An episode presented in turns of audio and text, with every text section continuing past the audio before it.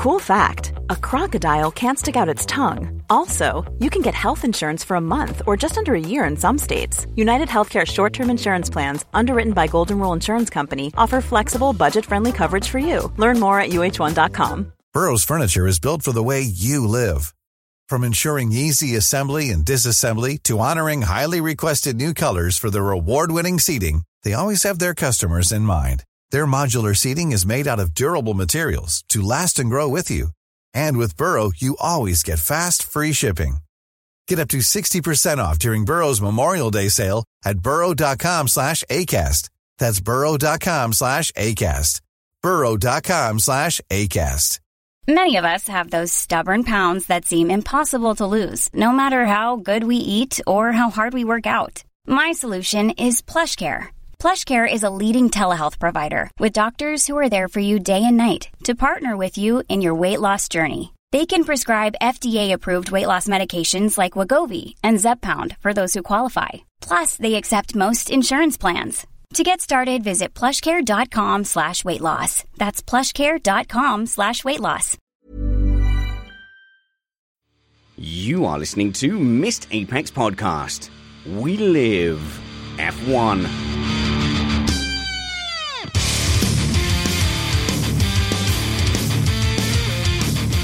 Welcome to Missed Apex Podcast. I'm your host, Richard Spanners Ready. We're doing things a little bit differently this week. This is a pre record, there's no live stream because I will be on a beach in God's own county. That's Essex, England. Uh, and in this show, we will bring you some news. We're going to be talking to Catman and Christian about the latest comings and goings in Formula One. We're also going to do a tech segment where Matt will catch up with Matthew Somerfield, Deputy Chief Te- Technical Editor at motorsport.com, and we'll be addressing some listener feedback because, boy, we've had a bunch. And we're also going to catch up with Chris Stevens as well to talk about LGBTQ visibility in motorsport and the Aston Martin Racing Pride initiative. But to kick off, I'll introduce you to my friend and co host, Matt Do Rumpets. Hello there, Matt. Hello there, Spanners. I must ask, will you be having the typical British beach weather of overcast, raining, and howling winds? Or have you programmed something differently for your visit? You always roll the dice in the UK, but at the moment we seem to be in the middle of heatwave after heatwave, so I am hoping for paradise on earth, which is North Essex. I think this week we're going to be talking a little bit about the stuff we missed in Baku, and I think the main thing I missed about Baku on our race review last week, and I'll forgive us because we do do it immediately after the race. So we're getting a kind of raw impression on a Sunday evening. If you want to listen to lazier podcasts that wait till Tuesday, Wednesday, Thursday, then yes, they've had a chance to let it all simmer down. But now it's simmered down for me, Matt. The main thing is how delighted I was that Red Bull was out ahead with two cars and Lewis Hamilton was struggling to get by them. Isn't this isn't this everything we've wanted as F1 fans? A competitive top of the grid. I do believe we've waited roughly seven years for this scenario to present itself. And now that it finally has, we're going to change all of the rules for next season. But even when it was Vettel challenging Hamilton, it was still two Mercedes versus a Ferrari. When it was uh, Verstappen, it was one Red Bull versus two Mercedes. To see that flipped around was just wonderful. And you see Lewis Hamilton and Mercedes now at the edge of their comfort zone. Yeah, well, and this is this answers. I mean, we've seen Lewis win championships. We've seen him come close, but there's no way anyone's taking this one away from him if he wins it this season because he will have won it, not the other teams have lost it. We are an independent podcast produced in the podcasting shed with the kind permission of our better halves. We aim to bring you a race review before your Monday morning commute. We might be wrong, but we're first. Bringing some class and grace and style to Missed Apex podcast is Chris Catman Turner. How's it going, Chris? Ah, good. I, I, assumed you were talking about our other guest there. That doesn't describe me at all. No, I subverted everyone's expectations. You're you're a handsome man, and not only that, Mister Turner, you're also a captain of industry. You own your own business, and I've often described you as the only true grown up on the Missed Apex podcast panel. And I don't want to distract away from Formula One. I just want to make this quick note because you're a professional vet. If you ever find yourself on an alien planet and you're ill, you shouldn't ask for their culture's doctors. You should ask for their culture's vets because they're used to treating a wide variety of species. That's true, but if they ask you to take their temperature, just politely decline. Roger that. Right, let's move on to our next guest. It is broadcaster, DJ, commentator, an all round man of wisdom, Christian Pedersen. How's it going, Christian? Good evening. Now, I have a question for you, Oh, I'll answer it. Um, it's been bogging my mind, I think, since Monday. It was on the last podcast. Uh, you were heard saying, Did the Death Star have a commander? Oh, okay. I don't really know So- Star Wars, so I might have messed that but- up. So, who's Darth Vader, The main bad guy. the Death Star commander? Oh, It's he, important you know this. You have kids. You could argue it's the Emperor, actually. Yeah, okay, true. Let's not get into the details, Chris. What's going on here? so that that was all from me saying that in my F1 fandom, Ferrari has always been the Death Star, and when I talk about Vettel having been the bad guy, Schumacher being the bad guy, that is all just in context of me as an F1 fan needing that enemy, needing that opponent to to play against. If you're playing a game of football, you obviously you need an opponent. You can't they can't just be your best friends in a boxing match. You would want someone to come at you so that you can fight them, Chris. Isn't that really hard, though, when they've got the lovely Charles Leclerc and Carlos Sainz, both excellent, lovely people? I know Ferrari are totally ruining their Death Star image with two of the most likable drivers on the grid. And as we all know, the best way to ruin your Death Star image is to not win for like a really, really, really long time. Yeah, and uh, there will be generations of people growing up now where Mercedes are the Death Star. and actually you need the death star to, to to make it exciting so if you don't have if you have black you have to have white if you have light you have to have darkness and every time there's a big manufacturer winning all the time they automatically become the death star The three pointed Death Star in Mercedes exactly case. yeah true Fair enough. All right, let's get to a Baku Roundup.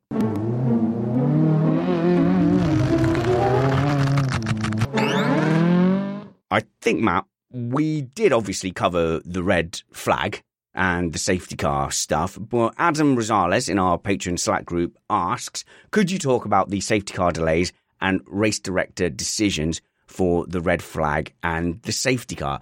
I I thought that the red flag was wrong at the time. I may have softened on that slightly, but I still feel this is my main argument. I still feel that had the race directors had no knowledge of the lap count, so if they didn't know whether it was lap 67 or lap 42 or lap 80, then naturally they would have cleared the debris, they would have let the cars unlap themselves, and then the race would have finished without their knowledge. So to me, what they did was an unnatural decision. And I think, I don't think I'm wrong or unfair when I say they deliberately made that decision for the interests of the sport and the viewership. Uh, well, I think had they made the decision, the debris would not have even been cleared before the checkered flag was flown. So, yes, I agree with you there. It was very clear, and Masi admitted as much in an interview that as soon as we saw it, uh, it was clear we wouldn't be able to clean it up before the end of the race. And all things being equal, we felt that it was better for everyone to finish the last two laps under competition, under green flag competition circumstances, rather than just run everyone home in the safety car. Catman, it's Americanism gone mad, showmanship over sportsmanship. Oh, but it was fantastic end to the race. Yeah, I know it was. Yeah. no, no, don't get me wrong. I'm a shallow fan as well. It was Ah. super exciting. I'm just saying, like, it's organic. You could say that actually the first safety car was the inconsistent decision, given the decisions they made at Mugello last year, for example, where they had a couple of red flags for debris on the start straight, and it took a while to clean it up. So actually, you could say that flying the safety car now for that sort of incident is is not the correct decision.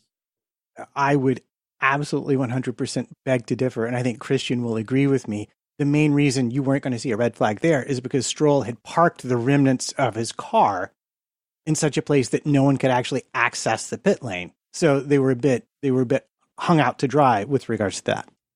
I'd also like to argue that um, when when it was introduced back in the days, the safety car, no, the, the restarts during a red flag, everyone was. Everyone we've to- I've talked to about this race was yeah, yeah. And still, we're here sitting debating if it was a good thing or a bad thing. Uh, I, I think I think I think sometimes we need to cut them some slack because I don't think we saw any unfairness during the the i'm not saying you guys are after them or anything but uh, we didn't th- see anything that was directly unfair okay so so what we're saying is what we're saying is that the restart wasn't to benefit one side or the other it was with the thought in mind that we didn't want the race to finish under safety car conditions because that would have been a disappointment. Let's make the True. decision as early as True. we can. Let's stop it and and have two full racing laps left. So in that regard, you can see the intention and it worked. And this is why I'm True. struggling, Catman, because it worked. And you're right. And Christian is right. Ah, that's what everyone did. And the restart was exciting and dramatic. But we can just admit that it was for that reason. And that's okay. But that is one out of 10 steps towards sprinklers, isn't it? Isn't it? Yeah, absolutely. But I, I think if you were to make the same decision again or have the same position again, I would love for them to make the same de- decision again. No, if you're throwing a safety car just to close the field back up because, oh, I don't know, uh, uh, Nikita Mazepin brushed the wall, we're going to throw a safety car so we can clean up what might be a shard of carbon fiber on the track. Okay, now now you've gone full NASCAR, and that's a different story. But there was every reasonable uh, choice to be made to red flag it so that we got two laps of running at the end versus just finishing under the safety car. So you were talking about the decision to throw the flag early. So what about actually getting the safety car out early? Because a lot of the drivers complained that the safety car wasn't there quick enough. I'll just add that when when TV got colors, some complained. so there's something called evolution, and I think actually I think Liberty is doing it really, really well, considering what you see on American TV. Uh, if you watch an IndyCar race, that's like this is the Chevrolet Cam brought to you by Heineken in a Budweiser vein. I mean, it's just hilariously bad, and you have a commercial break every five minutes. So what they're doing is very toned down, and it works. So I mean, hats off. And we went a little bit down that path with the the little studs at the bottom of the car. What are they made out of? I've forgotten. The ones that make the sparks. Titanium. Titanium sparks. Weren't yeah, they? That's a little bit. They do nothing. No, shut up, old man Pedersen. They are amazing, and my and they blame Liberty for that though. That oh, was, was it? Was it before? Yeah, I remember true, my, true. The, the first time they did it. My son went whoa, and it got his attention, and I was like, yeah, they do look pretty cool. Yeah, I, I, it used to be tungsten, I think, because they were heavier, and before that, it had been titanium. And then, and then Bernie was like, "I like the sparks that I saw." And some other thing, maybe it was the Nurburgring where cars were on their sides hmm. generating sparks. I don't really know, but he said, "I want that back." And so sparks will make it, and it lets you know the undulation of the track and the bumps that you're dealing with as well. So not completely useless. It does look cool. Yeah, it does. You'll have to remind me what we were talking about though. Oh yes, the safety car decision. The yeah. the thing that came out of that was the McLaren engineers complaining about Yuki Tsunoda, Matt. Yeah. Now here's the thing. Uh, now everyone's like, why did it take so long for the safety car to come out? And I don't really know the answer to that. I haven't seen anyone. I haven't seen a, an interview where he said, "Oh, it was X, it was Y, it was Z." But here's what I do know straight away: is that the sector where the crashes were were covered by double waved yellow flags. And the, the wording for double waved yellow flags is slow down and be prepared to stop. Yeah. Now, I know Formula One cars stop really fast. So it, it's so like from a I, I'm driving my family sedan point of view, it, it can be a bit hard to judge. But I'm not convinced all of those cars were going slow enough and were really prepared to stop if they needed to. Did you watch Jolyon Palmer's yes. um, walkthrough where, I mean, Tsunoda and was it Gasly? I think they didn't lift at all. and also they they drove past just immediately afterwards, and uh, maybe they didn't have time to react and stuff like that. But the fact that nothing happens from this on the fastest track at all, I think is a little bit strange. It is now in the past. Formula One set out a, a formula for the mini sectors. You have to slow by X percent per mini sector or you will not be considered to have respected the double wave yellows. But I believe that even whatever percentage they set still resulted in what sort of everyone considered to be quote unquote dangerous conditions. And Masi himself said, I felt like the whole field was going too yeah. fast. Like I know you're pointed at Tsunoda. So yeah, I'm thinking it's going to be a real interesting drivers meeting at Paul Ricard about this. So this is why I got upset on the race review about uh, the the radio between the team and race director being broadcast. Now, like everyone else, I thought it was a brilliant thing, and, and for entertainment, it's great. But as soon as we saw that argument between Ma- uh, McLaren and Masi, you suddenly realised the danger. So the McLaren engineers basically c- forced the hand of Masi to make an on the spot public decision. And his decision was no, nothing about Yuki. Everyone's bad. I will mention it in the race brief later. So even now, when we see the telemetry, pride starts to take a, a place in there, Christian, because Masi is he's in his professional reputation is on the line because it's broadcast. His snap decision is broadcast, and he's now got to stick with his original decision that everyone was equally bad, even if we can see traces that Tsunoda was much worse than, say, Norris, who you can see on the graph the graphs I've seen, uh, lifts entirely. So the McLaren guys were kind of right to go, well, well, Norris lifted and Tsunoda didn't. But now Masi's got to double down because he was publicly called out on it and he's had to make that decision in the open. I think we've we've seen some strange, messy decisions generally uh, the last yeah. year or so, but we can talk about that another time. In this specific uh, situation, I think it highlights the, the, what goes on inside the, the, the, head of a driver because we've all been karting. We know when the yellow light comes on at the rental karting track, we have to stop, but we don't really stop. We drive half a meter more, and yet and we we just get a meter. Yeah. And that is because that is the mindset of racing. So you have these 20 year olds driving around with the mindset of, I'm going to be faster than anyone here. And that is the constant feeling in his head. And then suddenly he has to slow down. There's something wrong in that, uh, in that, uh, in that situation. So I think if we could do something like maybe downgrade the power in sectors where there are yellow lights or something like that, that would be much easier because it's a very different situation, uh, uh, uh, uh, difficult situation to handle for Masi, I think, this one. Interesting. And as always, if you have any direct response to what our panel are saying, feedback at missedapex.net. We love hearing from you. You can also email me, spanners at missedapex.net, or Matt directly. You can bypass me altogether. Matt at missedapex.net. Yeah. So first off, I'm really glad that we don't have Brad and Alex on the show. No, they they'd be they arguing cheat. about the cart race we had three years ago. Still, yeah. And the thing is, all they're doing is talking about who cheated the least. They were yes. both terrible under yellow flags. Yes, but eh, this again brings up my curiosity as to how they're measuring compliance with double waved yellows. Because if they're measuring it by sector or by mini sector, the fact that Tsunoda didn't lift by Verstappen doesn't necessarily mean he violated, quote unquote, the rule, whether it's written or simply been conveyed to the drivers. And I think it just brings up the difficulty because these cars are so unnatural and how fast they are and how they drive and how the drivers want to drive them so they stay competitive.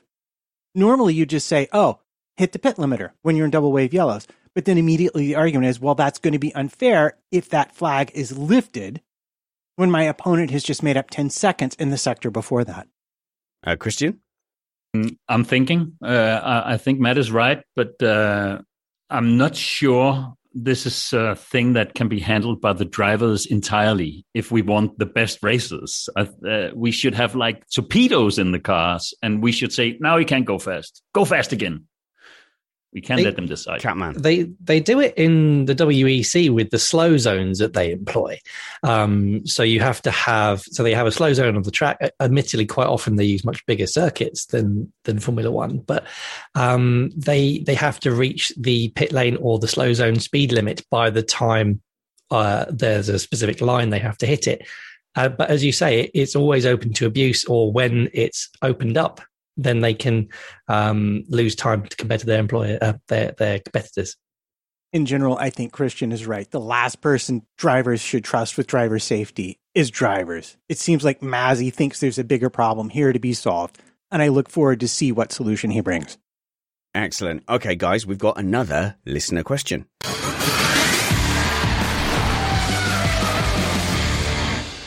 John M asks, How bad are things going for Danny Rick? Daniel Ricciardo at McLaren, of course, the new teammate of Lando Norris, has made a little bit of a journeyman of himself. He's come from Toro Rosso, he's gone to Red Bull, then made that big money decision to go over to Renault, and has then from there gone to McLaren. We are six races in. It's not looking amazing, Catman. But is it as bad as it is it as bad as it seems? I guess I guess put it this way. There's a couple of scenarios here. Either he was always rubbish, Norris was always better than we thought, or he's now coming into his peak, or changing cars is just unreasonably difficult. Which is it? I think the changing cars thing does take time, particularly with no testing. Some of them have managed to change quicker than others, and that all. I think that really depends on how much assistance you're getting with that as well, and how hard the car is to drive. Because Perez came out recently and said that he's adapted much quicker than he thought he was going to be able to, because Albon, believe it or not, has actually been very helpful to him. So he's been putting in a lot of time in the simulator and sharing a lot of information. So he actually credited some of his uh, victory to Albon, which I don't know if he was just being polite, but certainly he was saying that that actually was very helpful to him.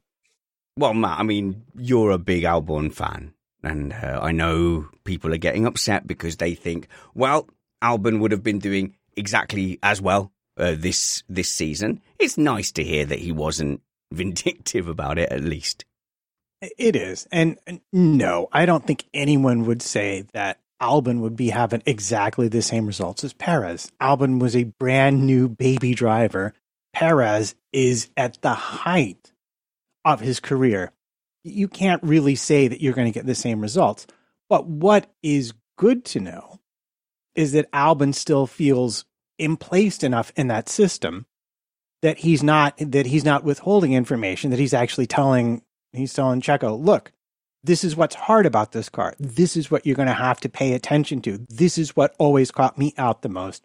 So that he was able to prepare and do a better job. So in that sense, it's good to I feel like Red Bull is kind of taking care of its own better now than perhaps they used to in the days of Alguersuari and Buemi, etc. Although shouldn't say Buemi, he still works for them, but Alguersuari and so forth when we would just see them booted out left and right for no apparent cause. This was probably the best decision at all for Alex Albon to stay with the team and just do the best to be a great ambassador for himself as a racing driver because I mean, he didn't have many opportunities, but I think he chose the right path and he's doing an excellent job, just being humble about it. Uh, I appreciate that.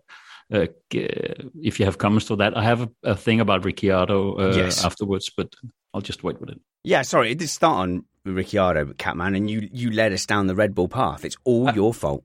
It is all my fault, and I will bring it back to Ricciardo then. So, um, you could say it's so, but based on the team working aspect of it, is Lando being less of a good team player than he was with Carlos Sainz, for example, because now he's not the rookie. He's got to be, he's got to establish himself as the team leader. He's had what three seasons now.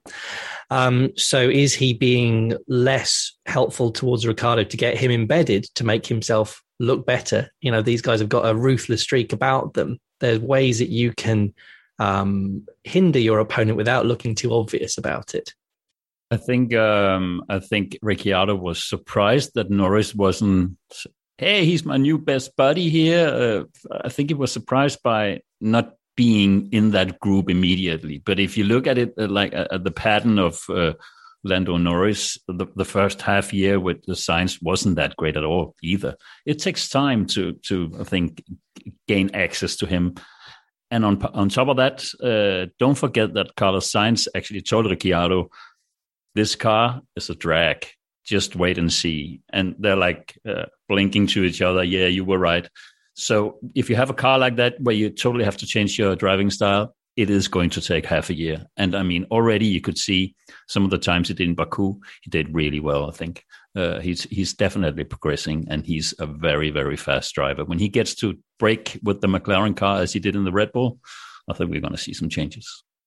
And let's not forget, up until this year, Daniel Ricciardo has spent his entire life, uh, as Summers and I talked about uh, earlier, with the Renault power unit, and that that change is not insubstantial in terms of a variety of different factors. Add to that the change at the rear of the car with the aero regulations and the fact that we have brand new front tires, which are really complicating things. And and and you begin to see why of all the switchers, he's the one who seems to be taking the longest to get on top of his new ride. Okay, so I'm going to be, unfortunately, the voice of the thing that makes email complaints flood in feedback at missedapex.net.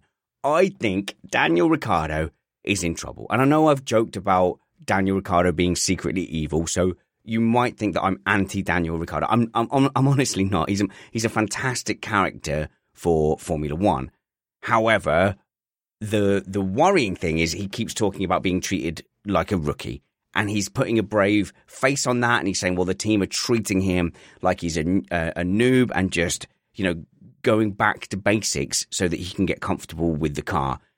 Combine that with the fact that there's every chance, Catman, that Lando Norris is a genuine superstar. British hashtag British bias. There is every chance that Lando Norris, in his what fourth, third, fourth year in Formula One, has gone from lovable caterpillar to very serious indeed butterfly, and the uh, Daniel Ricciardo is just meeting a talent in a team established in the team, and it could just be too much. Uh, my prediction here is that this season it's too much. He will not get up to Lando Norris's level this season. That's my call. Yeah, and don't forget Lando in his junior formula won everything and dominated everything except for Formula Two when he came up against Russell and he was a bit distracted by getting the McLaren contract. Has Ricciardo found himself in the very position that he didn't want to be in when he left Red Bull? He left Red Bull because the team yeah. was Max's team. He had a long term contract. He was uh, Max's, Max was everybody's favorite. He then moved to Renault to be Renault's favorite but he didn't get on there. And so he now jumped to McLaren, where their golden boy Lando has just signed a multi year contract. They're building the team around him long term. Where does that leave Danny? Where does that leave Danny, Matt? Well, I think that leaves Danny having a very set period of time to figure his um, Oh, you nearly, you nearly said a Leclerc slash Verstappen bad word, and everybody would have been alarmed except the Dane Christiansen here. Christiansen, sorry, Christian Pedersen. I've been called worse on this podcast, Benner. So I've called I'm you Kevin before, haven't I? Because every Danish person is called Kevin. I'm ready for it. I think. Uh, I, I, don't think. Um, I think McLaren is the right team for Ricciardo, and I think you underestimate the team spirit in McLaren just a little bit because it's new times there. Zak Brown is a great CEO. Uh, Andreas Seidl is really proving his worth right now. He was he came in as the silent one, and now he's uh, picking the fruits. And I think he has a lot of uh, sympathy and. Uh, well, hang on a minute. Whoa, whoa, you're saying Seidl came in as the silent one? I mean, yeah. he's not exactly doing jumping jacks and karaoke renditions of My Achy Breaky Heart on his team interviews, is he? no. Well, that's. The, I think if you did, you would cringe.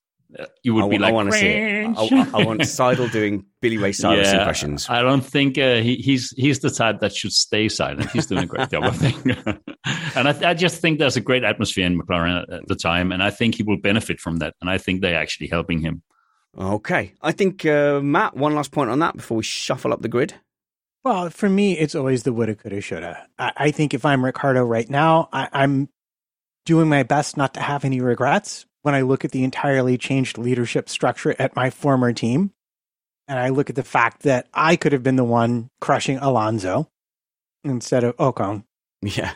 And and that just brings up to me the very interesting thing. Had he chosen to stay and Alonso came back, could we have seen the delightful pairing of Ocon and Norris at McLaren? Because I think that would have been its own special fun as well. Excellent. Well, guys, as I mentioned earlier, we've got a, a a Frankenstein show where we're stitching together a few different topics. So do stay tuned. We're going to have a tech time with Matthew Somerfield. Uh, we're going to have an experimental segment that may or may not appear. Like if we record it and it's terrible, we're just going to bin it. And uh, we also will catch up with Chris Stevens as well uh, to talk about an Aston Martin initiative too. But before we go to those things, I think we'll we'll end to talk about. Uh, we're talking about the woes at Mercedes, Matt, because oh, am I am I stomping all over tech time topics here? Well, I mean, no, because we won't talk about it in the same kind of excruciating detail. Um, but also because uh, some of the stuff we're talking about has happened since uh, we recorded our segment. And oh, okay. the biggest thing to come out of Mercedes is they are now saying that they think they have a bead on the issue that's been plaguing them at Monaco and at Baku, and they think they may be able to engineer a fix for it. And we saw sort of hints of that in Lewis's turnaround. But by the time they'd sorted it out, it was the end of FP3 and really effectively too late. So they're saying that Lewis was even racing with a suboptimal setup based on what they understand now. Okay, so they think they've got a handle on it. In that case, I think we'll leave that because it, it sounds like you've basically summarized that entire story. I will end on Matt in the chat room. Uh, not not in the chat room. We don't have a live chat today. Matt in the Slack group has asked, I think your whole panel should try to predict the results of the triple header coming up, and the loser has to have a forfeit. No, no forfeits, but we can give some wild predictions for the next three races coming up, which are uh, the French Grand Prix and then a double header at the Red Bull Ring. So, first of all, I'll say I don't hate the French Grand Prix as much as some people. I get that it's not a TV spectacular, but in its favour, Catman, in its favour, drivers do race at that track. They're not scared of binning it. They're not scared of gravel. They're not scared of going for a move because they can just go back on track. So as long as they can't gain an advantage leaving the track from a sporting point of view, like it's fine. They can they can race there. Yeah, the track itself is okay. My eyes just go a bit funny with the yes. uh, the off track painting. Um, but yeah, if they were, I th- would it not have been a more interesting idea to do a double header at Paul Ricard without wanting to anger people, and they could actually have chosen different layouts, for example, and maybe tested something interesting. Uh, Matt. Yes, well, along those lines, it's just come out that they were apparently looking at a reverse direction Red Bull ring race. Oh, that I'm assuming on safety grounds they've decided yeah. they can't really run, but yeah, yeah, you're always looking for that alternate layout if you're going to be at the same track twice. So maybe we'll see different tire compounds. I don't really know. Yeah, they wanted one to reversed. Sorry, Chris. Sorry.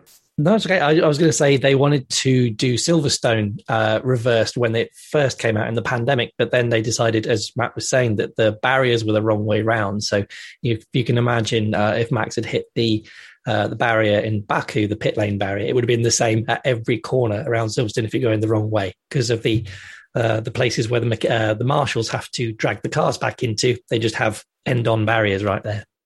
Exactly. Uh, Christian.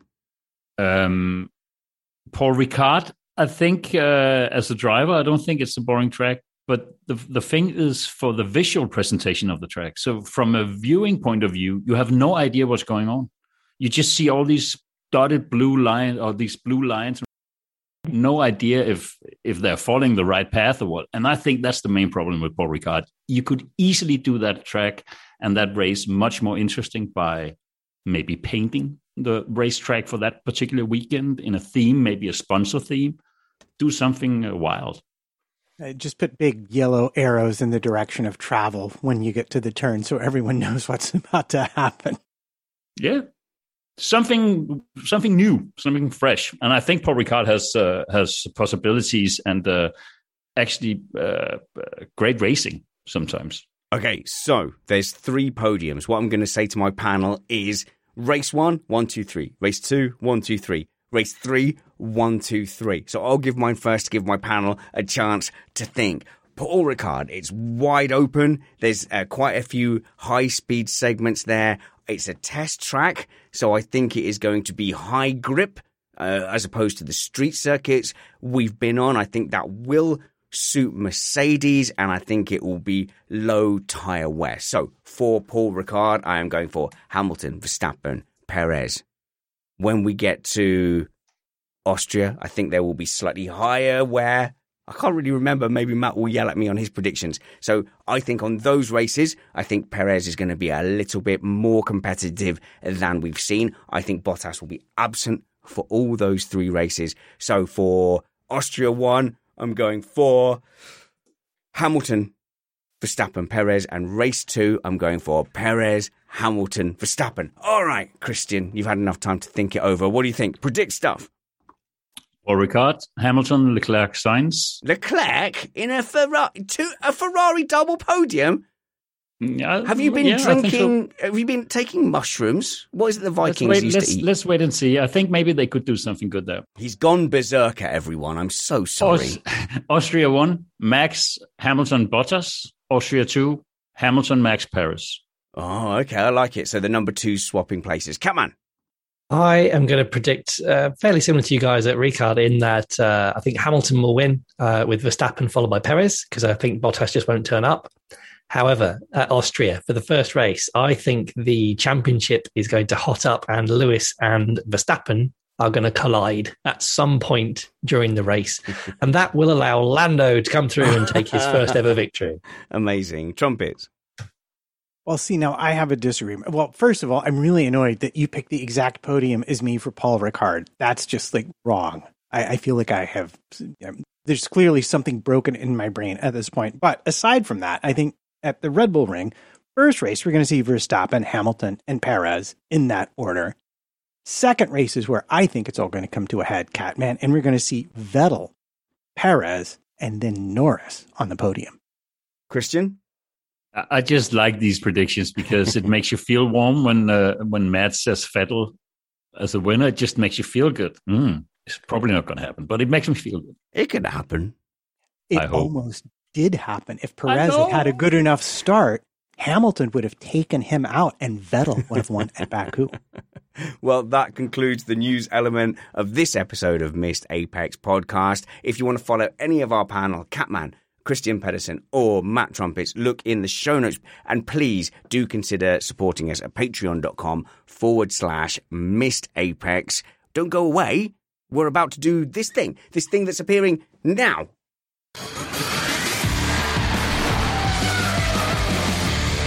Hi, guys. I'm here with our new friend, Jeff O'Boyle. Hello, Jeff. Hello, Spanners. How are you? I'm good. For some reason, you've decided to talk to us about the olden days racing driver rivalries. Yeah, well, you know, it's about inter-team battles more than anything else. And in recent years, we haven't really had any decent inter-team battles in modern Formula One. You've got Bottas version, you know, still no good. Uh, insert number here against Hamilton. You had uh, Max Verstappen against that carousel of mediocrity, and then you had um, Vettel and you know his demise. So we had to look, had to go back thirty years to find something decent uh, to talk about. Well, yeah, in recent times, we've had obviously uh, Rosberg, Hamilton. That seemed to be the kind of the definitive rivalry of our time. And then we've threatened to have an epic rivalry between Vettel and Hamilton, but it, it kind of fizzled out, didn't it? Like Ferrari, they had those two big challenges and they and they just kind of Ferrari'd out of it. Yeah, they Ferrari'd themselves. I mean, the Rosberg Hamilton one was pretty epic, but I still don't rank that as highly. I don't want to, you know, spoiler alert. I don't want to rank that as highly as some of the others because it was so short lived, and Hamilton's reliability record was so poor in 2016 that actually, you know, with, without the engine failures, he would have walked it. Um, Well, you're talking about olden days F1 rivalries, and it was all about just whose car didn't conk out a lot of the time. Yeah, we'll, we'll come to that in the first rivalry, but you look back at some of those old races and the, the reliability was incredible. You've got, you know, I, I think Keke Rosberg won the championship in 82 just by finishing six races or something like that. It's ridiculous. And didn't he only win one race that season as yeah, well? He, won, he won one. I think he was one of two finishers. right. Well, there we go. Okay, so we're going to take a peek back to the olden days. We're just going to start off with one rivalry that you've ranked lowest on your on your uh, six rivalries you've pointed out. So who are we looking at from the past? Yeah, so uh, probably not a rivalry that's in the forefront of everyone's mind, but it's it's the mighty, notorious rivalry of Rene Arnoux against Alain Prost. Uh, a young, nasally endowed Prost had just arrived on the scene. At Re- at uh, at Renault. So are we At sticking? Renault. Is your is your list all teammates? So Yes, Into so team it's- battles. Notionally called when teammates attack or when number twos go bad, um, depending on your point of view. Yeah, well, you will have to assign who you think was the number two in this situation. So tell us a little bit, set some background for Arnoux versus Prost. Yeah, so two very different drivers, both French, both Gallic, both a bit grumpy, both driving for the French super team at Renault. Um, Rene Arnoux had a bit of a journeyman uh, sort of career up to this point. He didn't have any money. He had to sort of scrape and you know tooth and nail into Formula One. He worked as a mechanic to try and fund himself, and he didn't really make it until he was well into his thirties. Prost, on the other hand, was France's young hope. He was well funded by Elf, as he said himself in his autobiography. In his entire racing career, it never cost him a team. Um, but uh, it, in terms of the racing background, Arnoux was well established, very well regarded. He potential future world champion, as every driver who arrives in F1 is billed at some point or other. And he was the, the team leader in 1980. I know we're going back Right. a fair bit here to the olden days. No, no. Um, the thing is, the 80s for me, I was born in 1980. You were born several decades before that. but uh, so for me, I did watch races in the 80s being plonked down in front of the sofa. You love Formula One now. You can't tell me what to do. Ooh, race cars. Uh, so th- these these times, I've probably watched these races and these championships we're talking about, uh, but they did never sunk in. So when you say to me as a 40 year old, Rene Arnoux, uh, I don't really nothing sparks. I had to research him. So, but it says yeah, he's entered in 1978. He's racing for Martini Surtees, and then his career ends in 1989. So a substantial Grand Prix career. Yeah, he was he was around for a long time, um, but then you didn't have the feeder series that, that we do now, where there's you know a constant sort of ladder of talent knocking on the door to try and get in. It was quite different back then. If you got in, you could usually hang around one way or another for a team. But um, but Prost was was quite different. He'd only had one season in Formula One in 1980, and it was pretty unspectacular.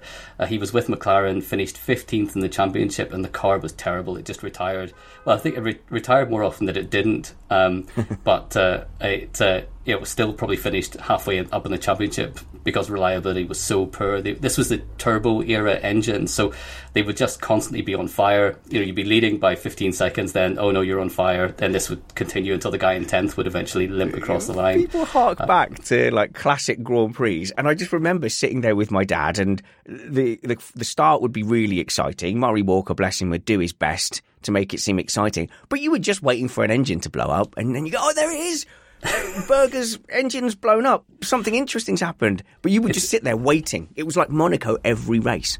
It was, and when you look back at it through modern safety standards as well, it, it's terrifying. You have to watch it from behind the cushion because they, they just park up. There's no yellow flag. There's no runoff. There's a car sort of still on the on the racing line. Half of it's on the racing line. Half of it's on the grass. It's all on fire, and there are marshals running across the track. It's all on and fire. We're just still at full speed. Everyone's at full speed. Another one's on fire going past that one. It, it's terrifying to watch it. Um, one of the races that we're looking at recently, and the, the car ended up in the catch fencing where 12 spectators were, Hmm. were slightly injured. Um, and you just think, why were people standing up against the catch fencing six feet from the track? Yep. But it was a different time. Health and safety gone mad nowadays, isn't it? It's, it's just gone mad. It's political correctness gone safety. That's what it is. So this is this is Arnoux uh, Rene Arnoux's team, and Yeah. Prost enters it. Prost enters it because he's French, effectively, but uh, he wasn't. He hadn't done anything in 1980 to, to right. show that he was going to be Le okay. Prof. So, what, what were the like. expectations from most people at the time? You were quite old already at the time, so yeah, I was. I, yeah. I, was just coming up to, to my second career at B and Q at the time, uh, yeah. and uh, yeah, he, he was definitely expected to be the number two, a proper number two. Right. This guy doesn't know anything. He's going to learn a lot from from Lemaitre, from from uh, Rene Arnoux. He'll fall into line, and we, we might get a one-two finish if we finish a race. You know that sort of that sort of. Oh, so status. this is a bit Hamiltony with Alonso. Yeah, very, very Hamilton Alonso. Spoiler alert again, but uh, yeah, very, very Hamilton Alonso. Okay. So yeah, um, the, uh, the, the, the, sort of scene was set in 1981 for a, a fairly routine. Rene Arnoux will be number one, Prost will be number two, and we'll see where we where we finish. But Prost didn't quite get the message, and he was instantly much faster than than Rene Arnoux. Um, he uh, he wasn't he didn't always out qualify him, but he did more often than not beat him in the race. So Ooh. in the first season together, you know, Prost finished. Uh, I think he only finished five races, but he finished every one of them on the podium and scored forty three points. Arnoux, on the other hand, finished two more races, I think it was, and he scored eleven points. So a little bit of Gallic tension between the two teammates, um, which really blew up in 1982. So this was the Malaysia Vettel Webber of, of its era. I have to try and bring some modern context to this because there isn't much spice in this story. I have to try and justify why it's in here. uh, but um, yeah, um, in in the French Grand Prix in 1982, um, Arnoux was leading, Prost was in second, but Prost still had a good chance of winning the championship. Arnoux was nowhere. So um, the, he got the team orders, and back then you you might imagine there was no team radio, so they had to use old fashioned pit boards. No way pit, hang out a pit board. Oh, mate, so it's not even like all subtle on the radio. It's like fully displaying. Here's a sign that shows you how terribly you're doing. Yeah, um, and it was it was sort of um, they gave a secret coded message to Arnoux. Um, his pit crew chief Larrousse held out the um, held out the uh, the pit board, and it gave the subtle message: Prost one, Arnoux two, which was incredible given that the actual they were running in the reverse order during the race. So yeah, it's um, it wasn't ideal that uh, Arnoux chose to ignore that pit pit message and win in front of the, the French fans. So he got the, he got the multi twenty one and just decided he got the multi twenty one and ignored it. He was he was the Seb Vettel of nineteen eighty two, the Bet Noir. Um, but uh, yeah, that that effectively ended whatever shred of relationship the two teammates had together. I mean, they hated each other already, but that was it. All trust was gone. The, you know, the, the line down the garage had been drawn, and at the end of the season, Prost was retained and went on to great things. And um, uh, Arnoux was forced to go to Ferrari, which might sound like a great move, but it's Ferrari. Well, so. the way you say it definitely made it sound like a punishment. He was he was banished to Ferrari Rene, you're going to Ferrari. No, sacre bleu! I can, I can change. I will let him buy next time. it was too late for all that. He'd have to go to Ferrari and spend most of the time sitting at the side of the road watching his Ferrari on fire. So Prost definitely won that exchange.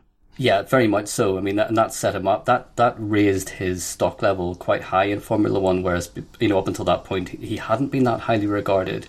But to come in and dominate the number two, it's exactly what Hamilton did against Alonso, but but to a higher degree. I mean, the gap in performance was was really high between the two.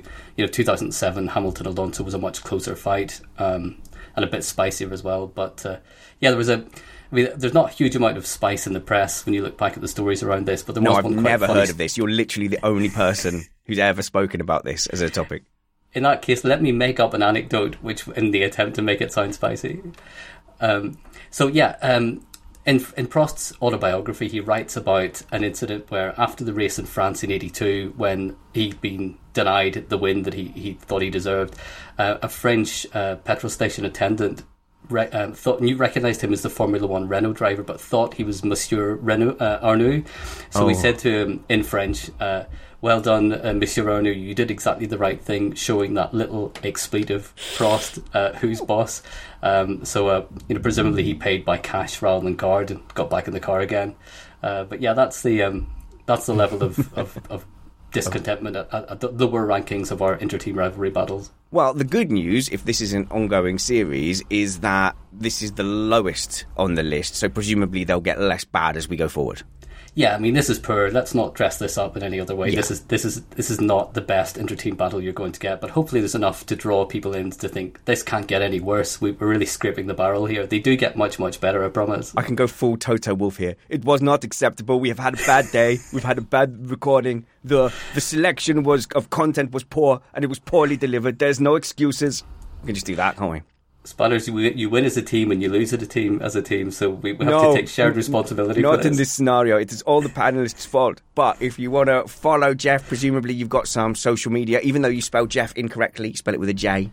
Yeah, it's it's it's something like at Jeff O'Boyle on Twitter. I think my 13 followers will be delighted to have another one. There's going to be like a thousand Jeff O'Boyles. Good luck with that. So what we'll do is we'll put a link to your social media in the show notes below. Jeff O'Boyle, thanks for dropping into the shed. Come back soon. Thanks. Bye, Spanners.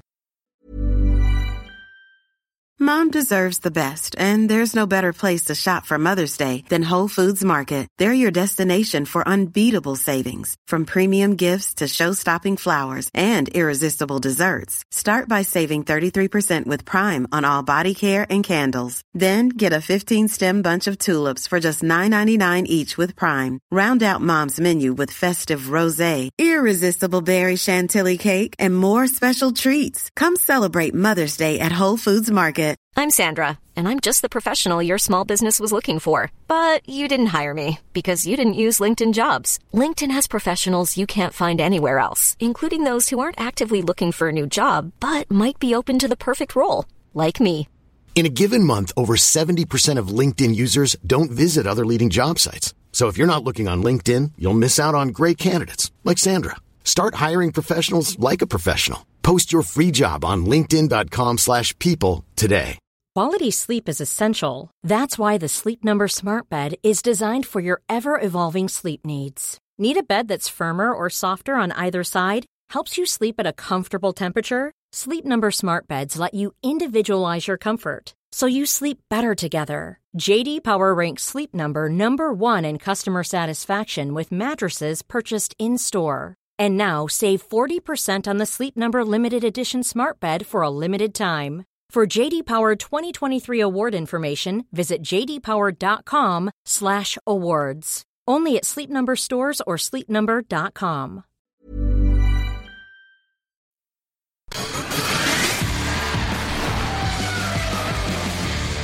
And now we're joined by the hardest working man in Tech F1, Matthew Somerfield, aka Somers F1, assistant technical editor at motorsport.com, who has deigned to sit down and share some wisdom with us. It's good to see you again. Thanks for taking the time. Thanks for having me on again, Matt. Uh, because obviously we had a fantastic race weekend and we got plenty of technical stuff to talk about because of that. I actually kind of want to ask you some questions about Hamilton's brake magic, or as I now call it, brake tragic incident at the restart of the Azerbaijan Grand Prix. Now, at the time, they said it was a lever, he hit it accidentally, it messed with the brakes, caused him to lock up. You have done some delving into this, I suspect. Can you give us a little more accurate picture of what was going on there? Okay, so I think to build a picture to start with, perhaps we might be best off to work out what brake magic is and how long it's been around and what it, uh, you know, what, what we're actually uh, talking about when we talk about brake magic. Okay, so brake magic has been around since the start of the hybrid era. Uh, that is because of the brake by wire systems that are on the car. And that means that the engineers can create different maps that obviously control the level of brake bias that is not only going front to rear, but also the bias between what's going on with um, the, the hybrid system. So you can obviously do some some clever things in how you control all of that. Um, with brake magic engaged, effectively what you do is shift a huge amount of the braking uh, performance forward in the car. And in terms of what Mercedes use brake magic for is to keep or try to increase the amount of tire temperature on the front tires.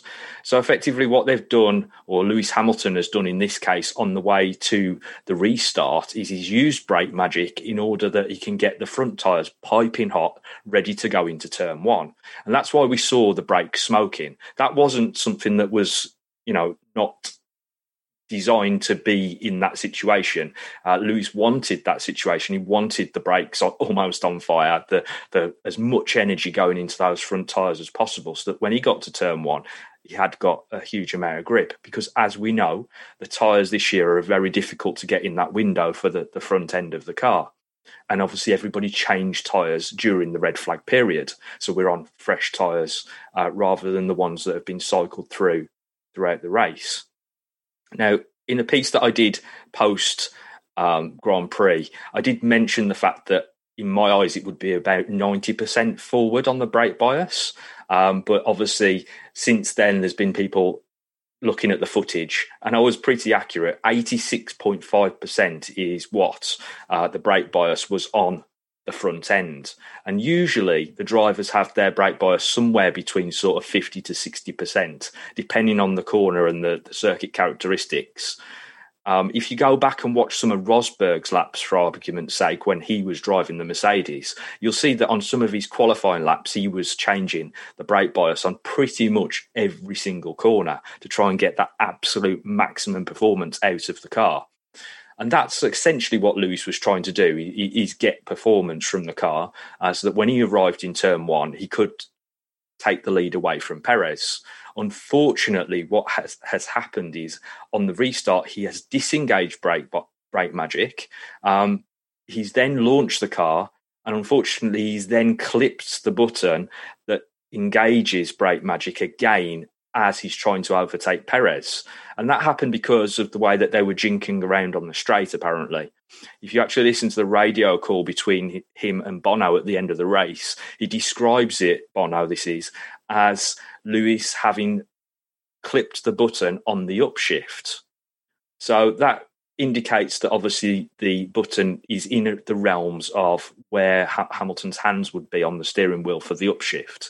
Now, Mercedes haven't exactly been opaque in terms of where the brake magic button is in the past because you know it's not something that they want to effectively give away to their rivals although all of the teams have some version of brake magic on their cars. Um, however i think what we will see uh, obviously, we're pre-recording this segment, but what I think we will see is that Mercedes will be a little bit more opaque when they do their debrief midweek uh, and just let people understand what actually and where actually that is on the steering wheel.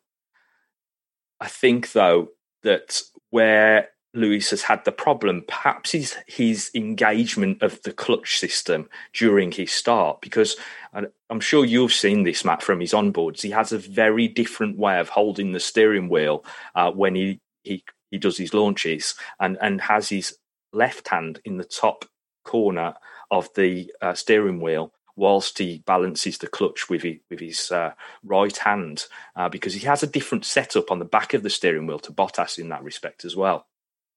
Right. Uh, I have actually seen that because you were correct. I did go back and watch a few times, although I was watching because they said it was a, a lever and I was looking at his wheel and I didn't see any, but I, I, did see a picture tweeted out with a rotary that says brake magic. I assume that's for setting exactly what and how much you want, and then the button engages it for the driver.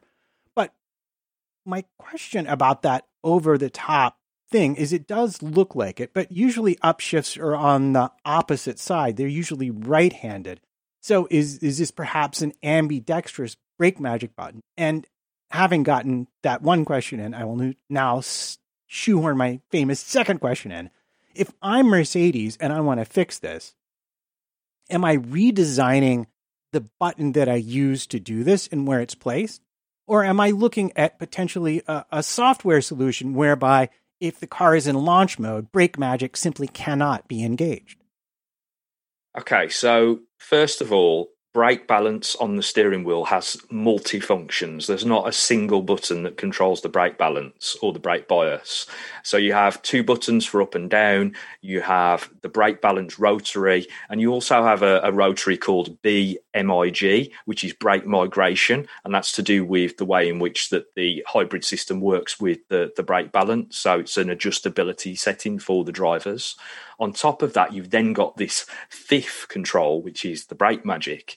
Now, in my opinion, having studied the footage. I'm sure, as I said, we will have more information come midweek about Brake Magic. Perhaps Mercedes will finally reveal all in their debrief. Um, but for me, it perhaps is what Lewis is doing with his top, with his left hand on the top end of the left hand side of the steering wheel. As we look at the steering wheel, um, is that he's actually holding um, that button in if you look on the back of the Mercedes wheel, you will see at the top there are two buttons in, in the top corners. Um, and then you've also got the obviously the clutch paddles and uh, the up and down shift paddles. Uh, I believe that in that top left hand corner, he's holding that brake magic button as a way of holding the car against the clutch, perhaps using it as a way of uh, effectively using a handbrake. Um, and then you obviously come off of that to disengage the brake magic, effectively disengage the handbrake and release the clutch. So it could be a, a, a sort of tactic that Mercedes and Hamilton himself have come up with to enable him to get a better launch so that he can hold the clutch against the car. Um, but as I say, I think we'll get more information on this throughout the course of the next few days. Okay. Well, I appreciate you taking the time. And for anyone who needs a visual stimulation to go along with that exquisite audio description, I believe there was a very nice picture published in one of the articles that Motorsport did about that. And I'm not sure if you've retweeted it yourself or not, but it should be pretty easy to find. I have, and there are a couple of images in there. I worked pretty hard to find all the steering wheel images in the wake of obviously Mercedes issue. Um, and, and, there's more actually available if you go to the F1 gallery uh, to look at the, the steering wheel itself. Okay. Well, I'll tell you what. I know a lot of people were very excited to see the titanic battle between Hamilton and Verstappen for the championship. But I actually kind of found myself a bit disappointed because the titanic struggle I was really looking forward to was that between Red Bull and Mercedes about the bendy wings. We had Wolff threatening protests aplenty. We had Horner tossing it back in his face. And at the end of the day, it was a nothing burger. No one complained about anything. Nothing really happened. And so I say boo, but I assume you can tell us a little bit more about why exactly nothing happened and what did go on instead. Yeah, so basically, um, there's a couple of things that played out during the Azerbaijan Grand Prix weekend. The first one being that uh, the FIA asked for all of the teams to install some dots on their rear wing. There's 12 dots on each of the rear wings now, and they're using that as a reference point to be able to understand from the rear facing camera what all of the teams are doing in terms of the flexibility of the rear wing. So that's going to give them a baseline going into the French Grand Prix, where obviously the new rules come into play. So I think a lot of the teams perhaps thought, there's no point us protesting here because the FIA are actually being pretty proactive in what they're doing. Um, I mean, obviously, if the result had swung one way or another in one or another's favour in terms of the drivers' championship, then perhaps we might be thinking otherwise. But I don't believe that there was actually ever going to be a protest. Um, after a certain point, because it just became obvious that the FIA have been pre- pretty proactive um, in terms of trying to deal with this situation. Okay, but that said, we didn't see the bendy wing on the Red Bull. So is that Mercedes winning? Or is that or is that Red Bull winning? I mean, I mean, it's they, they seem to have the winning car. So so did they just have Mercedes chasing their tail for a couple of weeks for their own amusement? Or is Mercedes the secret victor here? Well, I think that's a bit of a misnomer because we did see what I would classify as a bendy wing on both cars. Um, you have to remember that the straight in Baku, Baku is exceptionally long, one of the, longest straights that we see on the calendar. So effectively, Red Bull bought a new rear wing specification for Baku, um, which stripped some of the downforce off the rear wing itself because it didn't have a gurney strip on the trailing edge. And they also trimmed some of the rear edge off the top flap as well. They also installed new end plates, which means that the vortices that are created at the wingtip are less aggressive with that particular wing spec. So, in other words, they were doing things differently. It's a bit of an apples and oranges scenario because we haven't got the same wings as we had before. And that's the same if you look on the other side of the, the fence, which I'm sure we'll get to a little bit later on as well, is that Mercedes had very different specification wings on the, their two cars. So, you know, you, you're kind of comparing different things to what we've had in the past, uh, alongside the fact that we've, you know, got new tests incoming and they're trying to get to a point whereby um, they will be compliant with those tests uh, for the French Grand Prix. Okay, so what you're essentially saying is that the wings themselves were fundamentally different because all the teams know the tests are coming and then they're they're in the process of development to pass the new test. So I guess you could sort of call that a Mercedes win, except for at the end of the day, uh, the Red Bull seemed like it was the faster car during the race. Now, you said these will be ready for Paul Ricard. I have one more question that I do want to ask about this. Horner explicitly mentioned front wings. I assume we didn't see any front wing dots, but we we know from footage we've seen in the past that the front wings are well pretty flexy too. Do you expect perhaps an updated test for the front wings as well going into the 22 season? I, I think the, the, there's a very different discussion topic there because the 22 regs have a different set of parameters anyway because obviously we've got different designs to the, the, the wings themselves. On top of that the test the load tests etc are different for the 22 cars. So uh, as I've mentioned in the past, I think we've got a situation here where the, perhaps the FIA have been trying to pad the situation out, knowing that they were kind of on the back foot, but didn't want to make wholesale changes because of the cost cap and the implications that has to everybody in terms of the development going towards the end of this season, and obviously the impact that then that has on next season. And so, I think we're in a situation where the front wing test will probably won't be adjusted for 21 because of that, those um, criteria for for the cost cap, um, and we've got new tests and new, obviously, a new car in its totality coming for 22 anyway. Okay, so uh, let's move on a bit. We know that, and to my surprise, that the power unit you got is the power unit you got this season. And yet I see on Twitter um, that Honda, who seemed like they already brought a pretty big upgrade to the whole season, is bringing an upgrade to Paul Ricard. How is this possible? I thought it was against the rule. Yeah, but Matt, don't you remember what used to happen in the V8 era when the V8s were frozen and suddenly every single Grand Prix somebody had a reliability upgrade? So uh, if you can shoehorn a performance upgrade alongside your reliability upgrade, then you can kind of get around the fact that you're bringing a performance upgrade because the essential part of that upgrade is for reliability purposes, which we understand that Honda have actually had the power unit cranked down a little bit in the opening phase of the season to be able to allow them to get the mileage that they needed to get to this reliability upgrade that's incoming for the French Grand Prix. Okay, so hang on a second. What you're telling me is Honda has been fighting with one hand behind its back, and there is even more power to come from that unit? And if that's the case, I mean, where are they relative to Mercedes? Are they pushing them, or do you think maybe they've surpassed them at this point? I wouldn't suggest that Honda have surpassed Mercedes, and I don't think they will do even with the supposed upgrade that's coming for the French Grand Prix. I think they've got much, much closer than anybody has actually achieved during the hybrid era, except for the 2019 Ferrari engine, um, which we have to say no more about. Um, the Honda power unit is far and beyond the ability that I think most people thought that the Japanese manufacturer would be able to get to when they arrived back in the sport. And I think we remember them having, you know, a, new power unit at every single race. And suddenly they've got to a point, and we've talked about this in the past, Matt, where we thought that they would get to this point. It was just how long it would take. But unfortunately for them, they're withdrawing from the sport at the end of the season and they're not going to see the full spoils of what they've been able to achieve.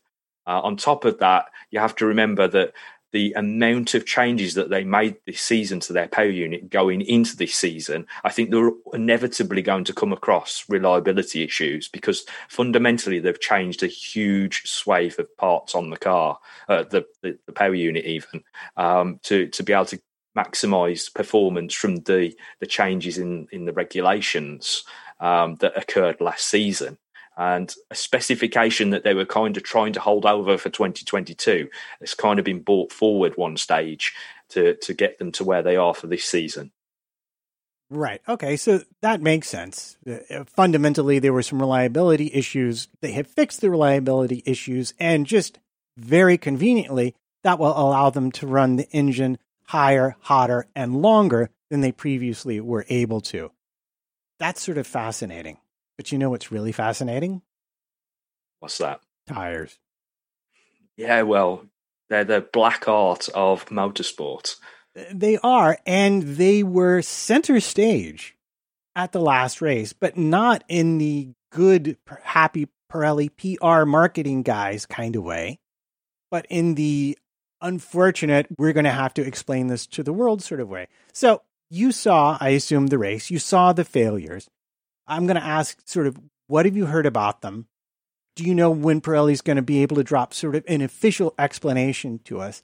And last of all, uh, Verstappen was very skeptical right off the bat.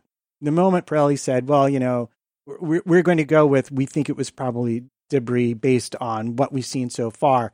And he immediately seemed to sort of imply that, oh, they always just say that no matter what the real cause is. Does he have, is there any validity to that? in your opinion? I mean, is he just suffered more than his fair share of tire related race ending issues? So he's just got a complex, so to speak? Or, or, or is there, or do you think Pirelli might, well, you know, given a choice of explaining a 50 50 thing, way A or way B, they're going to go with the way that makes them look less bad, which is sort of also understandable? I think there's a multitude of scenarios unfolding uh, before our very eyes, as usual. I think one of the big things is that we have to remember how much the cars have changed uh, since the start of 2020 uh, because of the regulation changes that came in for 2021. We also then got a new set of tyres uh, for this season. And the downforce levels, I think, are beyond where anybody expected the teams to get based on how much downforce was technically taken away from them. And so, you know, we're in a situation where the tyres are being pushed to their limits once more. We saw what happened at Silverstone last year. Uh, in that very scenario where the tyres were beyond uh, their capacity.